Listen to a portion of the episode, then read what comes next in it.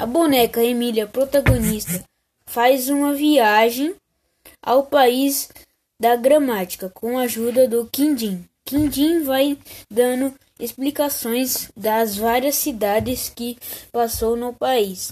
Um dia, um grupo de visitantes que seguiam estavam aprendendo pouco a pouco mais das estruturas que compõem a gramática.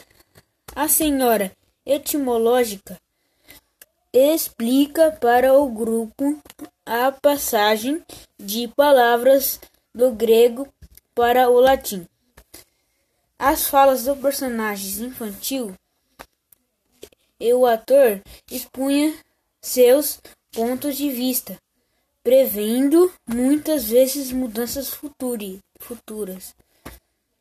A turma sempre visitava a velhinha, ortográfica etimológica.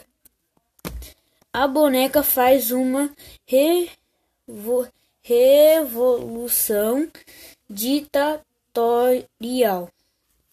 simplificando o gráfico das palavras para o que as crianças leitoras possuam, aprend possam aprender algumas regras do nosso gráfico.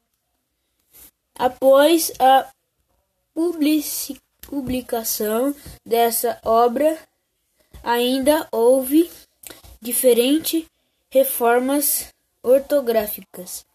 Todos que viajaram para o país da gramática voltaram muito mais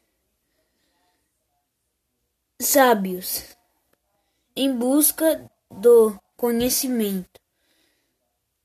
Lobrato pretendia, pretendia indicar nas crianças o desejo de aprender uma carta, aprender uma carta que escreveu a seu amigo Oliveira Viana em 1934. Essa carta sugere a um sucesso entre os pequenos leitores.